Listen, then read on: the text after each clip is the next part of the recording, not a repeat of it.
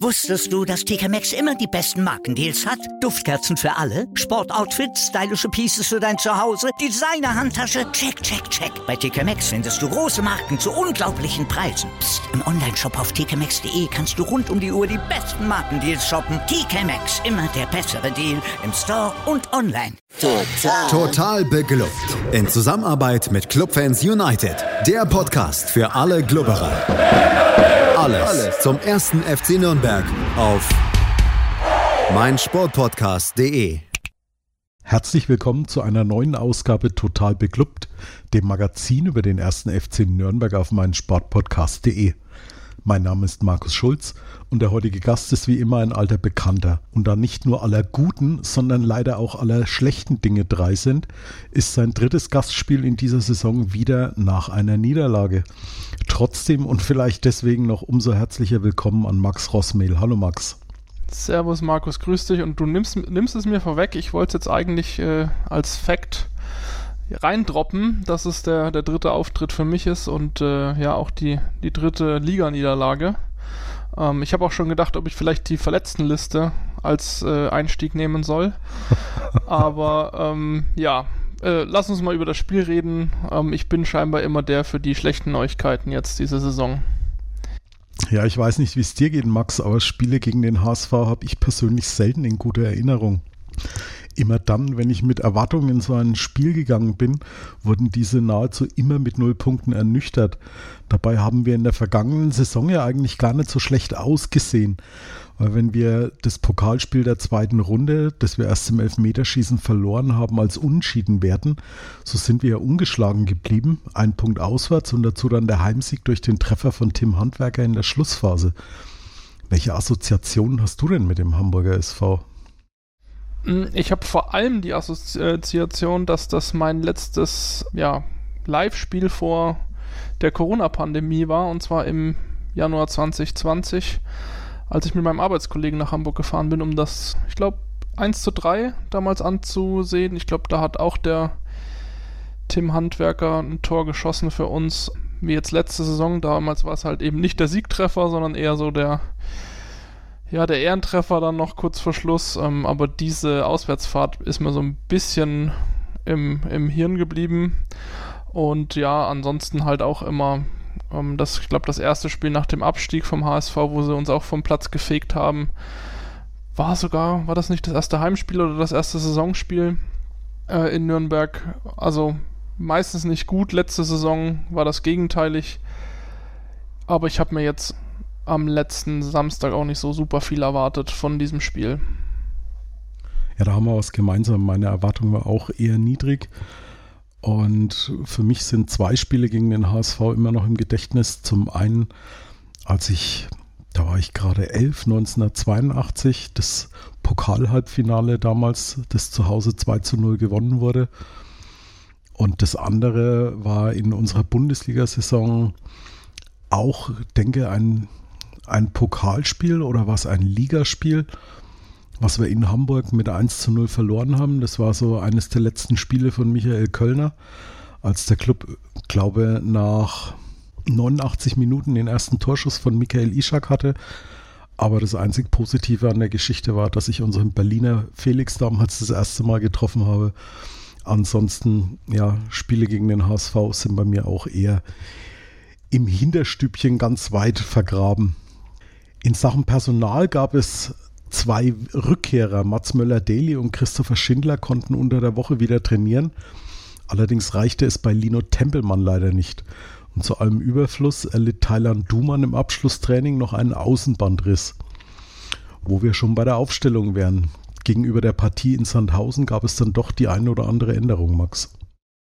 Ja, wir haben vor allem im Quattro Dua, äh, der äh, reingerutscht ist. Mats Möller-Deli hast du ja schon angesprochen. Also wir haben wieder das, das Drachenviereck auch mit Geis auf, dem, auf der 6, dann Kastrop und Nürnberger. Äh, vorne neben Dua, beziehungsweise wie sich dann im Spiel rausstellen sollte, deutlich nochmal weiter vorne als Dua, also nicht auf einer Höhe, sondern leicht versetzt. Äh, da ferner. Und hinten in der Abwehr, ja, Valentini, Hübner, Lawrence und Wegesser. Martina im Tor natürlich. Ja, der HSV musste seinerseits auf die gesperrten Opoku und Königsdörfer verzichten. Dafür feierte Tim Leibold sein Startelf-Comeback ausgerechnet in Nürnberg, dort wo er es sich vergangenen Herbst sein Kreuzband gerissen hat. Und mit dabei natürlich auch die beiden Clubschrecks Robert Glatzel und Sonny Kittel, die für mein ja, Gedächtnis eigentlich immer gegen den Club die Scorerpunkte sammeln. Wie hat denn für dich diese, diese Partie angefangen? Wie hast du die ersten Minuten gesehen? Relativ ereignisarm, muss ich sagen. Ähm, es gab mal äh, um die zehnte Minute herum diese Schusschance von Valentini. Ähm, nach, nach einem, ja, nach einem Flanken- oder Flankenversuch oder Schussversuch von, von Johannes Geis, äh, den Heuer Fernandes dann ablenken kann. Der Ball landet direkt bei Enrico Valentini, der eigentlich auch freie Schussbahn hat und dann auch volles Risiko nimmt, den Ball halt sehr, sehr zentral ähm, aufs Tor schießt. Aber ansonsten war das ein, ja, wie sagt man so schön, immer so ein Abtasten. Ich glaube auch beide wollten nicht zu viel riskieren, aber man hat auf jeden Fall schon gesehen, dass wir, dass wir vom Spielniveau und auch von der Nürnberger Leistung her jetzt nicht das das Schlechteste zu erwarten haben. Ja, die erste wirklich nennenswerte Szene kam und vielleicht auch, ja, in gewissem Sinne, die Szene des ganzen Spiels kam dann in der 21. Minute. Nämlich die Situation Lawrence gegen Glatzel. Lawrence ist ausgerutscht, ist Glatzel in die, in die Beine gefallen von hinten. Wirklich gewusst, was da jetzt passiert auf dem Platz, habe ich irgendwie nicht. Und für mich war das mal wieder eine Szene, wo ich die Existenz des VAR dann schon ein Stück weit hinterfrage, auch wenn es diesmal vielleicht auf dem Papier zu unseren Gunsten war. Hm, ja, zum einen das und ähm, zum anderen der erste Punkt, den du ansprichst, dass es halt, also absolute Unklarheit gab, sowohl im Stadion als auch am Fernseher, was denn jetzt genau entschieden wurde. War es eine Absatzentscheidung? War es ein Stürmerfoul? Also der Kommentator bei Sky hat immer von einem Stürmerfoul geredet, äh, was natürlich auch ein bisschen Quatsch ist in der Situation. Und ich habe jetzt auch verschiedene Outlets, darunter Colinas Erben, ja, die ein oder anderen äh, äh, Sportoutlets und Schiedsrichter-Outlets noch durchgelesen und da sind sich eigentlich alle einig, dass das eine Fehlentscheidung war und dass es sich dann um den Elfmeter handelt und eigentlich der VAR dann noch eingreifen muss. Zumindest regeltechnisch.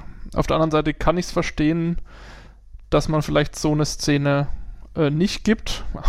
Aber eigentlich bist du ja als Schiedsrichter re also Regelhüter und solltest das auch einhalten und dann ist es ein regeltechnisch ein glasklarer Elfmeter, weil also sehr viel deutlicher geht es ja nicht. Und ob äh, Lawrence das dann mit Absicht macht oder nicht, ist, glaube ich, erstmal egal.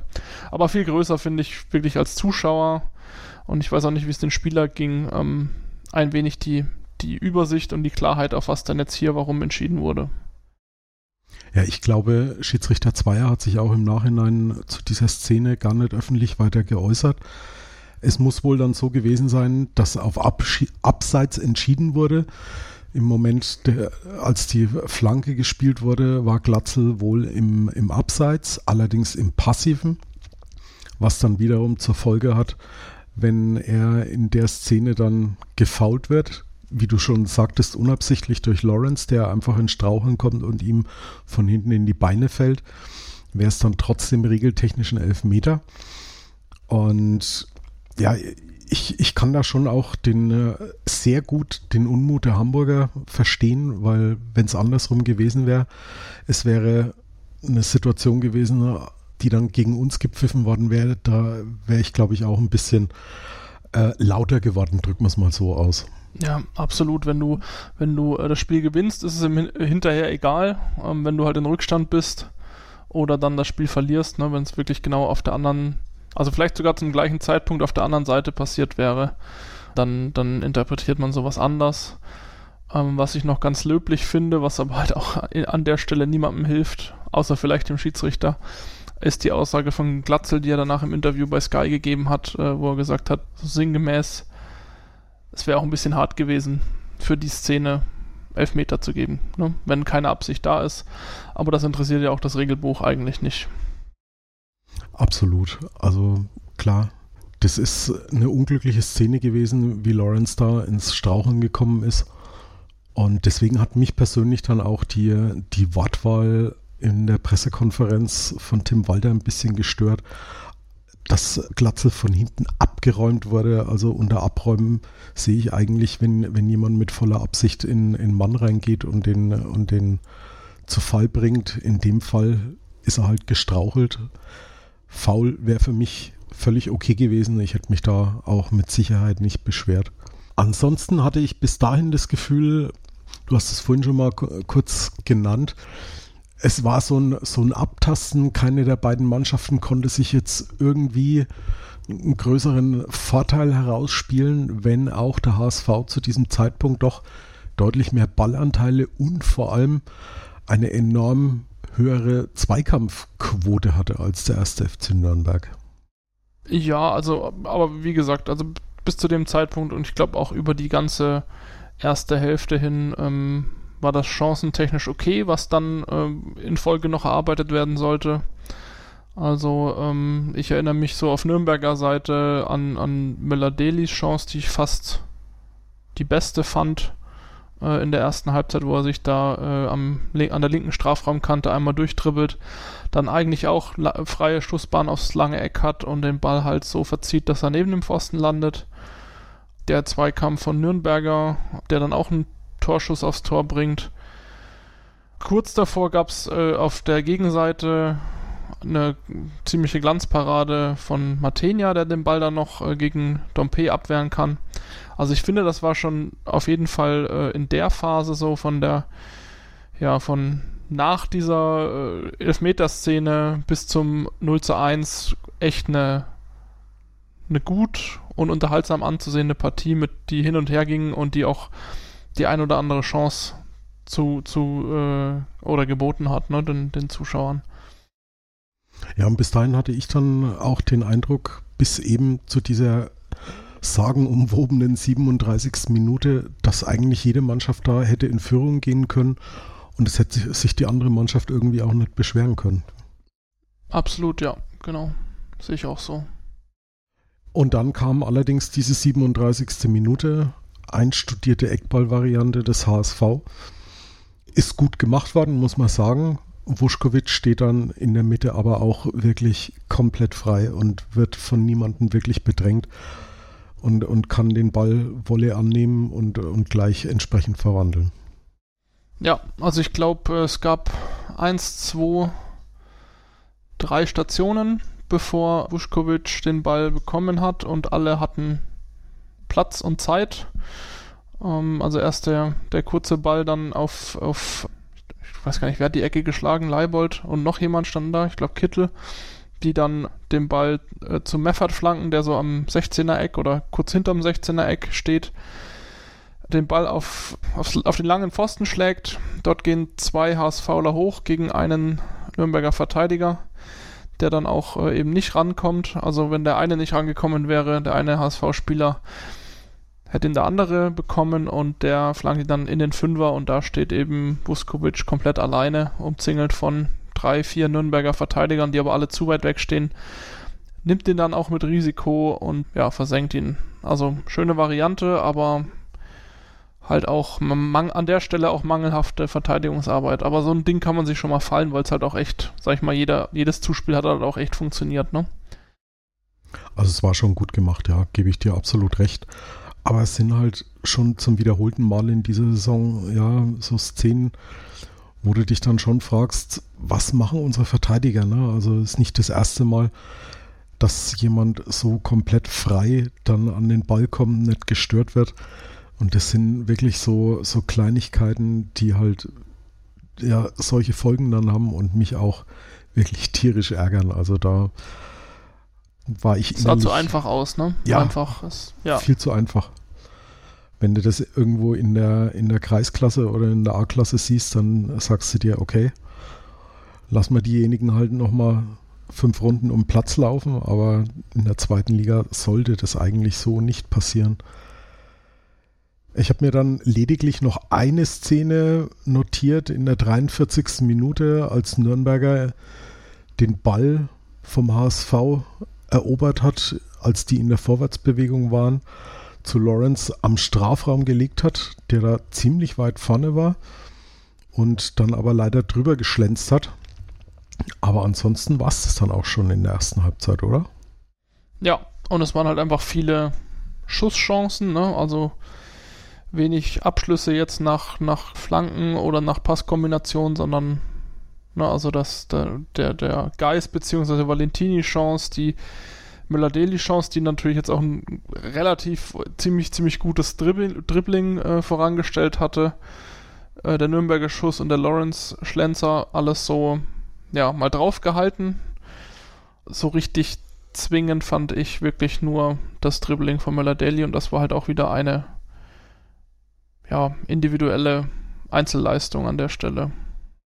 Ja, folglich ging es dann auch mit einem 0 zu 1 Rückstand in die Kabine. Und wir holen uns jetzt ebenfalls einen schnellen Pausentee und sind dann wieder zurück bei Total Beklubbt auf meinsportpodcast.de. Wusstest du, dass TK Maxx immer die besten Markendeals hat? Duftkerzen für alle, Sportoutfits, stylische Pieces für dein Zuhause, Designer-Handtasche, check, check, check. Bei TK Maxx findest du große Marken zu unglaublichen Preisen. Psst. im Onlineshop auf tkmaxx.de kannst du rund um die Uhr die besten Markendeals shoppen. TK Maxx, immer der bessere Deal im Store und online. Willkommen zurück bei Total Beklubbt und meinem Gast Max Rossmehl. 0 zu 1 zeigte die Anzeigentafel in der Pause, Max. Wir haben gerade schon über die ersten 45 Minuten gesprochen und für mein altersweitsichtiges Auge hatte der HSV zwar von den, von den reinen Zahlen doch mehr Ballbesitz, hat deutlich mehr Zweikämpfe gewonnen, aber irgendwie war es bis dahin ein, ein Spiel, wo beide Mannschaften im Prinzip hätten in Führung gehen können. Und ich zumindest für meinen Teil war gespannt, wie es dann in, die, in der zweiten Halbzeit weitergehen sollte. Allerdings musste Robert Klaus dann erst einmal wechseln. Leider mal wieder aus verletzungstechnischen Gründen, denn Fabian Nürnberger hatte sich bereits in der ersten Halbzeit am Ellenbogen verletzt und klagte in der Kabine dann über starke Schmerzen. Für ihn kam dann Fofana in die Partie und bekleidete dann neben Johannes Geist die Doppelsechs. Welche Szenen sind dir dann so in dem im ersten, ja, in den ersten Szenen der zweiten Halbzeit im Gedächtnis geblieben? Ich muss gerade mal schauen, ich weiß gar nicht. Also, wie gesagt, das ist erstmal wieder super ärgerlich, dass wir halt einen weiteren Eintrag im Club Lazarett haben. Und äh, mit Fabi Nürnberger auch einen Spieler, der echt auch heiß war auf das Spiel, ne? Also so gegen die Geburtsstadt. Das ist, glaube ich, bei ihm merkt man das immer, dass der da, dass der da besonders äh, heiß und feurig drauf ist. Aber so, ja, also für mich war das dann, ich gebe dir recht, was die erste Hälfte angeht. Äh, Chancen hatten wir auch da. Ich bin dann, und ich glaube, unsere Meinungen gehen da auseinander, das haben wir auch gerade im Vorgespräch schon gesagt. Ich bin dann von der zweiten Halbzeit als, als Ganzes eigentlich eher enttäuscht gewesen und ja, habe dann halt gesehen, dass klar der, der Club plötzlich äh, sich den Ballbesitz geholt hat und wie wir auch wissen aus dieser und letzter Saison, dass das nicht unbedingt immer was Gutes heißt, wenn der Club den Ball hat, weil wir dann häufig doch die Ideen ausgehen, so kurz vorm Strafraum und man dann den Ball wieder verliert, wieder in die eigenen Reihen zurückgespielt bekommt, dann neu aufbauen muss und da fehlen, glaube ich, an der einen oder anderen Stelle auch einfach nochmal die Ideen. Ähm, was ich bis zum Schluss nicht verstanden habe, beziehungsweise bis zu seiner Auswechslung dann.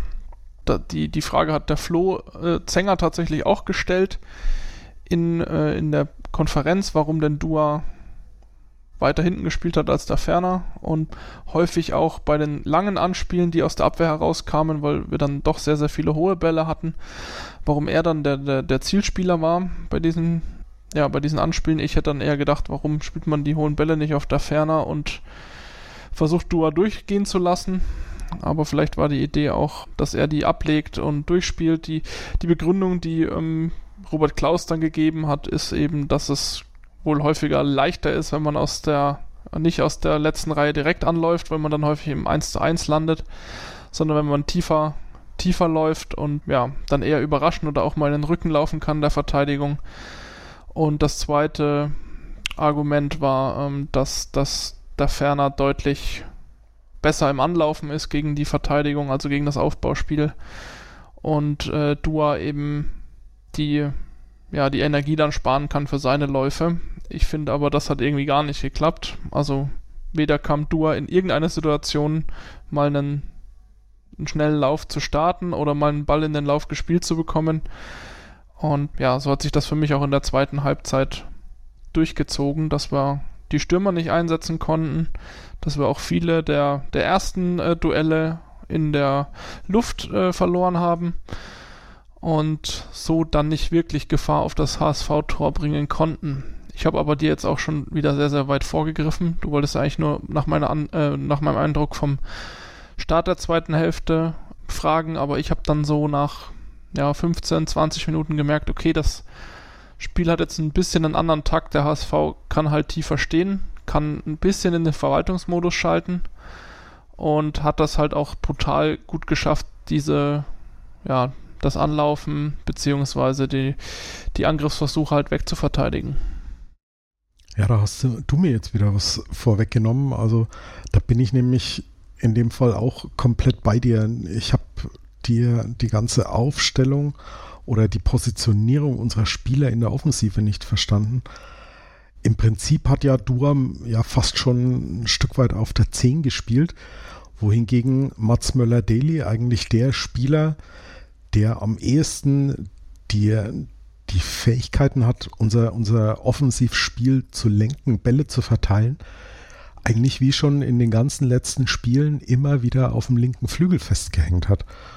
Und das ist so ein Punkt, den, den ich bei uns im System nicht so wirklich verstehe, weil ich glaube, dann nehmen wir uns doch, ja, wir berauben uns da irgendwie einer Stärke, habe ich so den Eindruck. Ich weiß nicht, wie es dir da geht. Ja, mir geht das ähnlich. Wir haben das ja letzte Saison auch schon besprochen. Und Müller-Deli ist halt immer dann gut, wenn er die Flexibilität hat, auch auf beide Seiten ausweichen zu können. Oder eben den Steckpass zu spielen. Dass er halt nicht den stärksten Abschluss hat, das wissen wir mit, mittlerweile.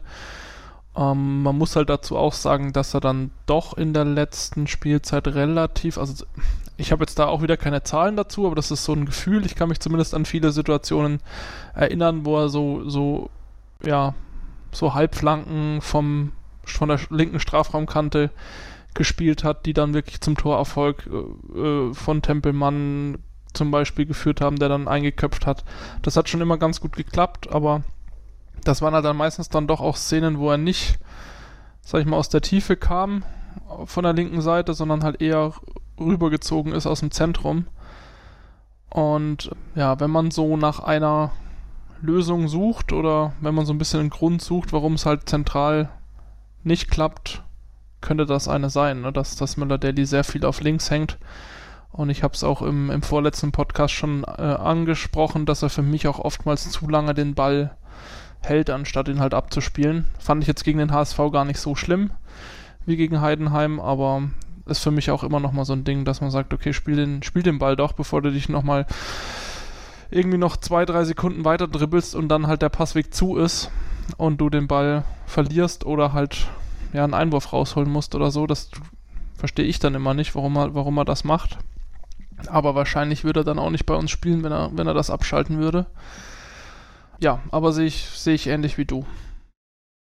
Ja, nichtsdestotrotz war er bei, bei der ersten Szene, die zumindest ein Stück weit Gefahr fürs Hamburger Tor hätte bringen können, wieder beteiligt. Nämlich er hat den Ball auf der Ferne gespielt, der aber so ein ja fast schon klassisches Luftloch geschlagen hat in der 48. Minute. War für mich mehr oder minder eigentlich die größte und so traurig es ist, auch die einzige Chance, die wir in den zweiten 45 Minuten hatten.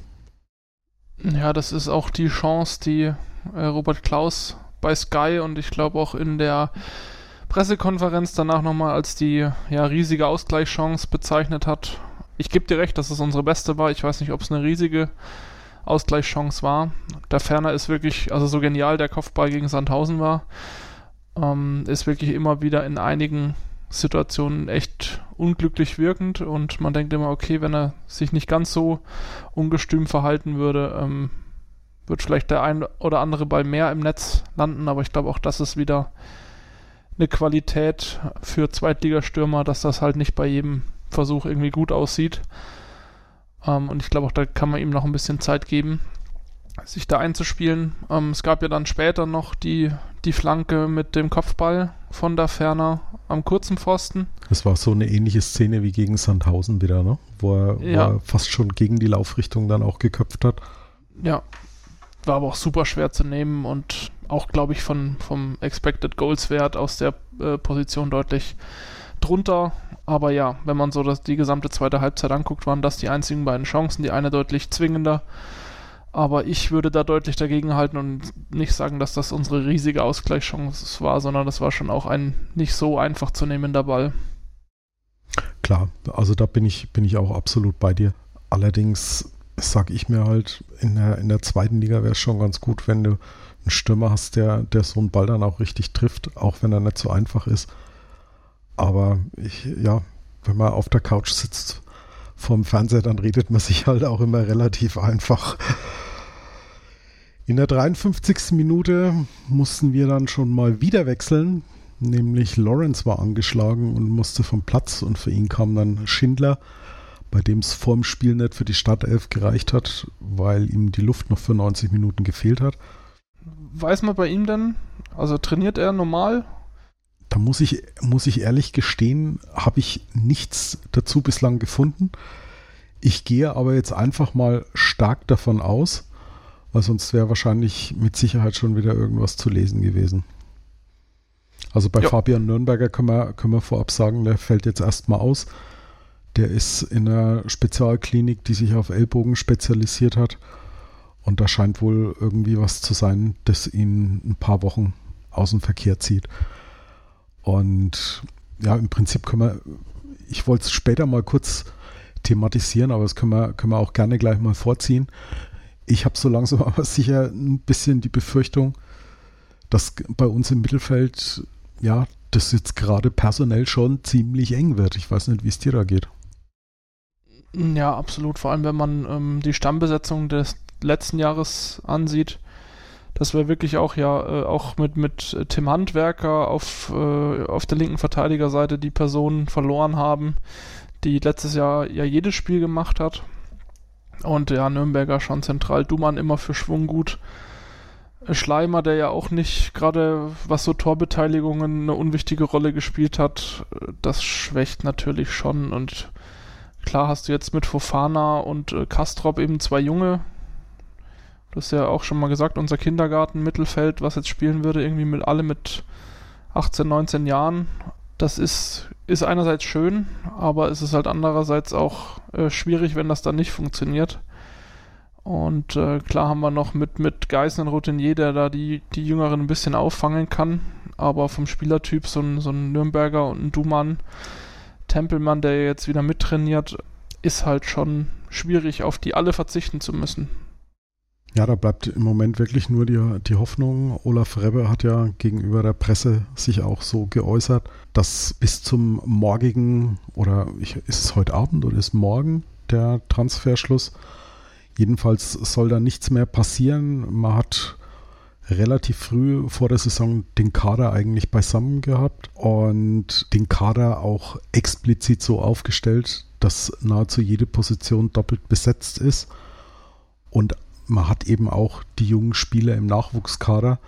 Und auf der einen Seite muss ich auch sagen, finde ich es find ganz gut, dass da jetzt nicht irgendwie kurz vor Toreschluss noch so ein Panikeinkauf gemacht wird aufgrund der Verletzung, sondern dass man lieber da den, den Nachwuchsspielern ein Stück weit vertraut.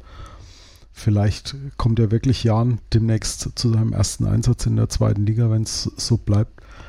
Ich sag mal, für die, für die Spieler vielleicht auch so ein gewisser Anreiz, dass man ihnen da vertraut und schauen wir mal, wie das Ganze so weitergeht.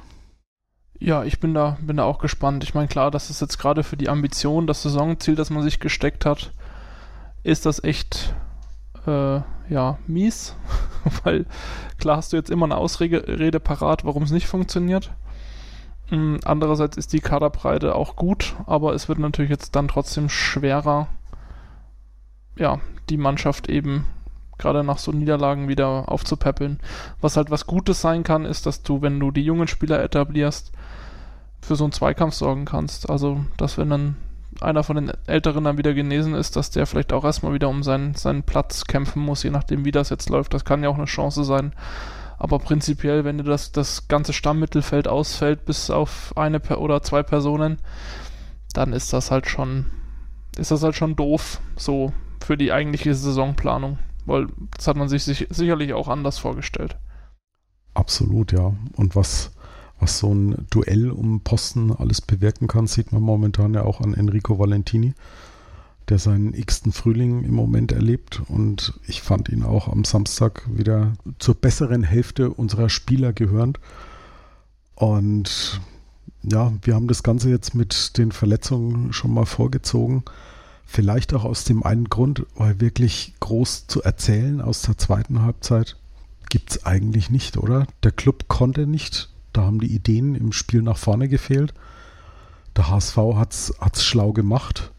Die waren, du hast vorhin schon mal den Ausdruck genannt, die haben, die haben das Spiel schön verwaltet und sind dann eigentlich nur noch in der zweiten Minute der Nachspielzeit nochmal so richtig gefährlich geworden und dann hat es halt leider Gottes nochmal gerappelt. Genau, ich meine, das war jetzt in, in, im Endeffekt auch nicht mehr schlimm, ne, weil das, dass das Spiel sich nochmal dreht, hat dann auch keiner mehr gedacht.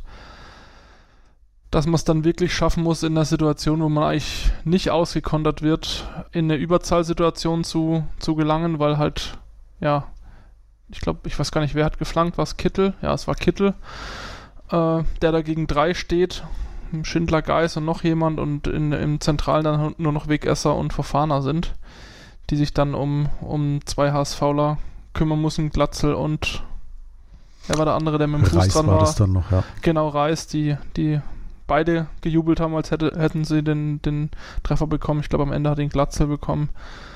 Ja, das ist also, finde ich dann auch egal, ob das jetzt 1 oder 2-0 ausgeht. Ist halt wieder ein bisschen, also der Treffer sieht halt auch wieder ein bisschen doof aus, aber kann von mir aus schon fallen. Ne? Ich bin mit dem ganzen Spiel halt dann trotzdem nicht so zufrieden, weil, weil man halt gesehen hat, okay, wenn sich eine Mannschaft, die halbwegs gut verteidigt, hinten reinstellt, dann kriegen wir, kommen wir halt wirklich zu kaum Chancen. Aber das ist nun halt auch mal das Ding in der zweiten Liga, dass du gegen gute Mannschaften wie den HSV halt nicht viele Chancen bekommst und dann vielleicht halt auch mal aus so einer Dreiviertelchance wie der Ferner die bekommt halt das Tor machen musst, damit du selbst wenn du zu Hause spielst halt in so einem Spiel um den Sieg mitspielen kannst. Ja, diese Dreiviertelchance war eben leider nicht drin. Entsprechend war dann ziemlich schnell das Thema durch. Schiedsrichter Zweier hat das Spiel abgepfiffen und der erste FC Nürnberg sein zweites Heimspiel in Folge ohne eigenes Tor verloren. Wie wir das Ergebnis einordnen und noch so, ja, so ein kleiner Rückblick auf die Aussagen von Robert Klaus, das hört ihr gleich hier bei Total Beklubbt auf meinsportpodcast.de. Wie viele Kaffees waren es heute schon? Kaffee spielt im Leben vieler eine sehr große Rolle. Und das nicht nur zu Hause oder im Café, sondern auch am Arbeitsplatz. Dafür gibt es Lavazza Professional. Kaffee am Arbeitsplatz, der genauso lecker schmeckt wie in eurem Lieblingscafé. Die perfekte Kaffeelösung für jede Art von Unternehmen. Klein, mittel, groß. Ihr habt auf jeden Fall einen Kaffee, der schmeckt. Die richtige Motivation für eure Arbeitstage. Alle Infos zu Lavazza Professional findet ihr auf lavazzapro.de mit allen Kaffeelösungen für euer Büro. Wir sind zurück bei Total Beklubbt und mein Gast ist noch immer Max Rossmehl. Ja, Max, in diesem Interview nach dem Spiel war Robert Klaus etwas erstaunt, dass Thorsten Matuschka und Stefan Hempel den HSV so hoch überlegen gesehen hatten. Er hat dann die beiden eben auch gefragt, ob sie denn wirklich das gleiche Spiel gesehen hätten wie er, ob sie auch wirklich hier in Nürnberg im Stadion waren. Und ja, wie war denn, wie war denn so dein Eindruck? Wie, wessen, wessen Meinung teilst du denn da eher? Also ich stehe da ein wenig zwischen den Stühlen. Ich fand das nicht super über, also nicht super dominant, was der HSV gemacht hat. Ich fand es allerdings nach dem 1 zu 0 schon abgeklärt, ne? Und sie haben es einfach gut wegverteidigt, haben es gut gespielt und der Sieg war am Ende aus meinen Augen schon verdient. Wir haben ja jetzt auch schon in der Woche gehört, äh, auch bei den Kollegen, dass es wohl datentechnisch sehr, sehr ausgeglichen war. Der Expected Goals Wert beim Club sogar besser. Aber ja, mit so einem 1 zu 0 und das dann auch in der zweiten Halbzeit auswärts so runterzuspielen, musste auch erstmal können. Ähm, was mir ein wenig aufgestoßen ist, ist halt wirklich dieses, ich weiß nicht, wie ich es fand, also dieses ein wenig salty Neudeutsch Verhalten von Robert Klaus, der da so, so gespielt, überrascht tut und Matuschka und, und Hempel da wenig vor den Karren fährt. Ich meine, klar ist es irgendwie manchmal vonnöten, den, den, den Journalisten da äh, auch ein bisschen Kontra zu geben. Ich fand ehrlich gesagt aber die Art und Weise nicht so sympathisch. Ich habe äh, auch eher zu meinem Kumpel habe ich geschrieben, so ein bisschen clownig, wie er sich da verhalten hat. Also vielleicht bis zu peinlich hin. Also einfach unsouverän, finde ich. Und auch äh, das ein oder andere gezwungene Grinsen in der PK, die ich mir vorhin auch, auch nochmal im Re Rewatch gegeben habe, fand, fand ich, weiß ich nicht. Also, ich weiß nicht, wie es in Robert Klaus gerade aussieht, aber ich fand es halt absolut unsympathisch, unsouveränes Auftreten. Eigentlich in, in beiden Situationen. Aber vielleicht war er auch einfach nur zutiefst genervt, dass das Spiel so ausging.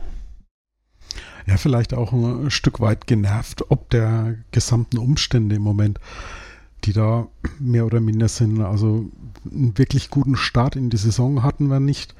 Es waren jetzt, ja, wenn du, wenn du Heidenheim und die ersten 45 Minuten von Sandhausen nimmst, drei wirklich katastrophale Halbzeiten am Stück gegen den HSV ist der Plan nicht aufgegangen. Dann die Diskussion um, um Tobias Schweinsteiger, das war ja auch am, am Samstag ein Stück weit, ja, zumindest ums Spiel herum Thema.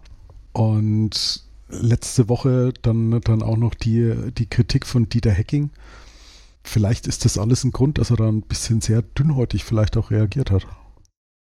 Ja, und im Nachhinein, wenn man, wenn man weiß, dass der, der Co-Trainer quasi kurz vor dem Absprung ist, dann schaut sich das auch nochmal anders, ne, an der, der einen oder anderen Stelle. Ich finde halt, er hat das in der Vergangenheit, äh, Stichwort abkippender Sechser, halt schon deutlich souveräner gemacht und auch in Anführungszeichen lustiger. Und äh, man hat jetzt gesehen, dass er, er ist ja jetzt eigentlich nicht so der emotionale Typ und man hat schon gesehen, dass sie ihn da sehr hinter den Ofen hervorlocken konnten mit den, mit den Fragen und Aussagen. Ja, Thema Tobi Schweinsteiger. Es ist noch eine Personalie, die wir noch beleuchten müssen. Denn zu Beginn der Woche wurde jetzt vermeldet, dass Tobi Schweinsteiger fest als Chefcoach zum VfL Osnabrück wechselt. Er hatte ja schon seit jeher geäußert, dass er Ambitionen auf dem, auf dem Cheftraineramt irgendwo hegt. Und nun ist es soweit. Der 1. FC Nürnberg muss die Planstelle des einen Co-Trainers neu besetzen. Wie siehst du denn die Personalie? Was glaubst du, wie wichtig war Tobi Schweinsteiger für, ja, für das Trainerteam, für den, für den gesamten Kader, vielleicht auch sogar für das Auftreten des 1. FC Nürnberg in den letzten zwei Jahren? Ehrlich gesagt habe ich gar keine Ahnung.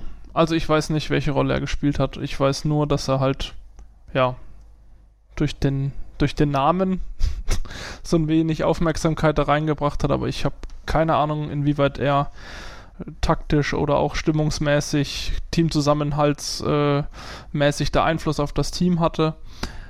Ich glaube, das wird sich zeigen. Ne?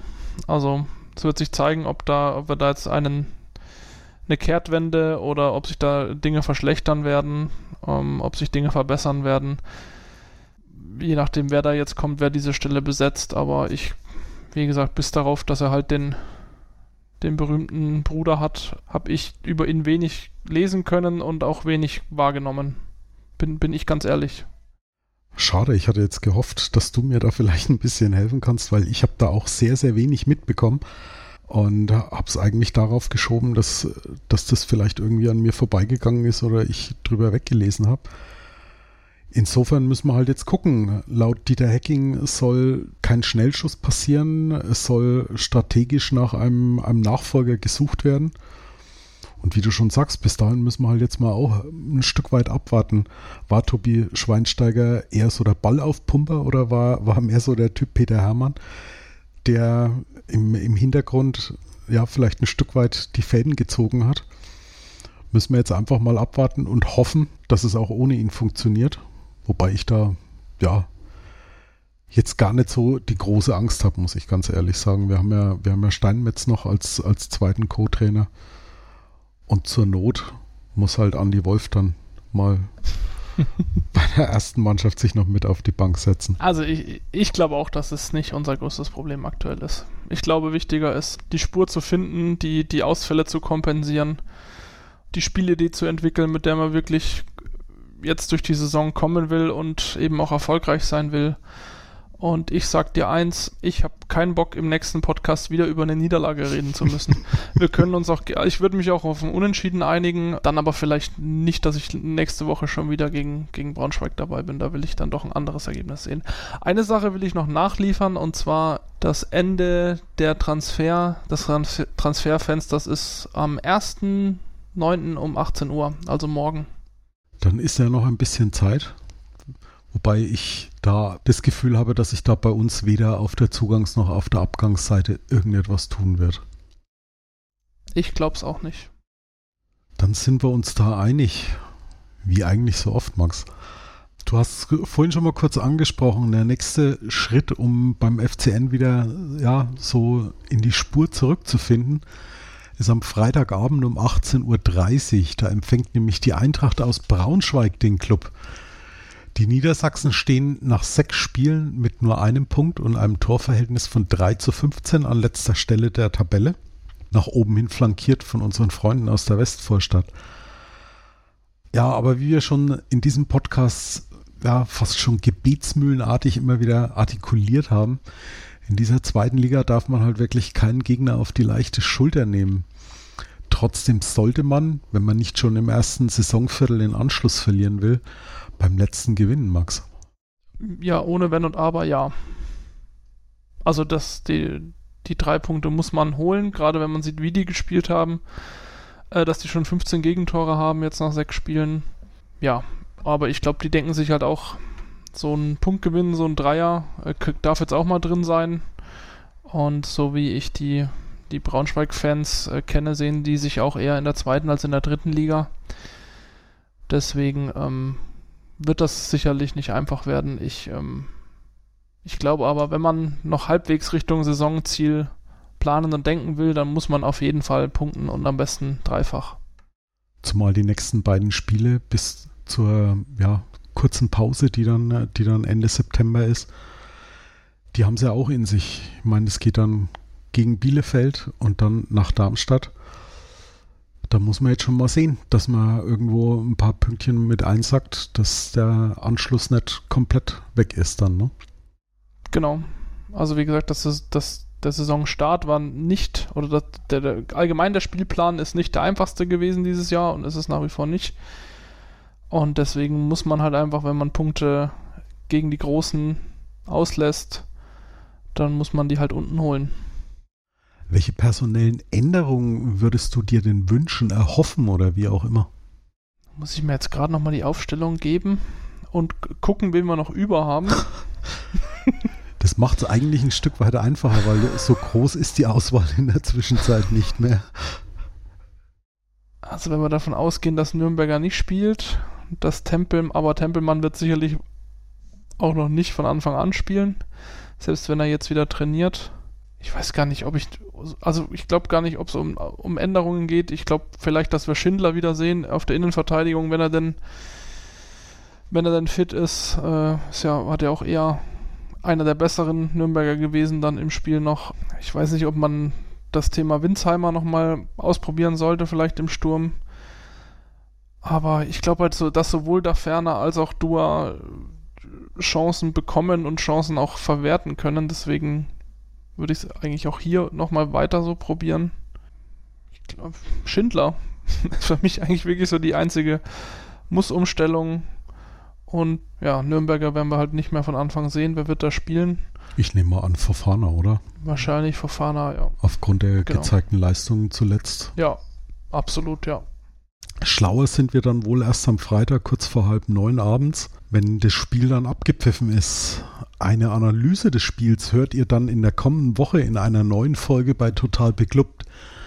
Derweil wollen wir natürlich nicht unter den Tisch fallen lassen, dass die Clubfrauen zum Saisonstart am Sonntag die Zweitvertretung des VfL Wolfsburg daheim mit 5 zu 0 abgefertigt hat und dementsprechend erster Tabellenführer in der zweiten Liga ist. Ich werde versuchen, dass wir bald wieder eine Folge mit und über die Clubfrauen aufnehmen können. Ich muss nur mal sehen, dass ich mein derzeitiges Zeitmanagement ein bisschen umstelle, weil beruflich bedingt ist das im Moment alles nicht ganz so einfach. Auf alle Fälle bedanke ich mich vielmals bei Max Rossmehl für seine Expertise und dass er seine Gäste ein wenig hat warten lassen, um mit mir diese Folge aufzunehmen. Vielen Dank, Max. Sehr, sehr gerne und äh, das Angebot steht, wenn wir das am Freitag gewinnen, dann bin ich auf jeden Fall dabei im Podcast. Dann kriegen wir das hin, Max. Ja. Ja, wie immer lege ich euch auch heute wieder total beglückt bei Twitter, Facebook und Instagram ans Herz. Wir freuen uns über jedes Like und euer Feedback. Ihr dürft uns natürlich auch auf den einzelnen Kanälen sehr gerne folgen, beziehungsweise total bekloppt bei iTunes oder im Podcatcher eurer Wahl abonnieren. Ich wünsche euch eine gute Zeit, bleibt gesund und bis zum nächsten Mal hier bei Total Bekloppt auf meinsportpodcast.de. Ich habe mich natürlich schockverliebt, weil die war wirklich ganz, ganz klein. So begann die Mensch-Hund-Beziehung zwischen Christina und Tierschutzhund Frieda. Und wie es danach, nach dem ersten Moment der Verliebtheit, so weiterging und welche Klippen es danach zu umschiffen galt, das hört ihr in der neuen Ausgabe von Iswas Dog, dem Podcast für harmonische Mensch-Hund-Beziehungen. Iswas Dog? Mit Malte Asmus. Überall, wo es Podcasts gibt. Total. Total beglückt. In Zusammenarbeit mit Clubfans United. Der Podcast für alle Glubberer. Alles, Alles zum ersten FC Nürnberg auf meinsportpodcast.de.